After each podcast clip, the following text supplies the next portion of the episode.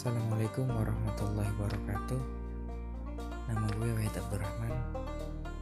Kesibukan gue mahasiswa Di salah satu kampus Ya lumayan cukup Besar di kota Kudus Di IAIN Kudus.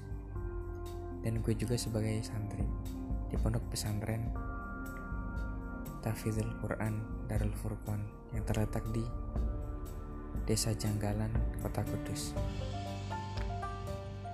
Gue prodi ilmu Quran dan tafsir. Sekarang gue semester 4.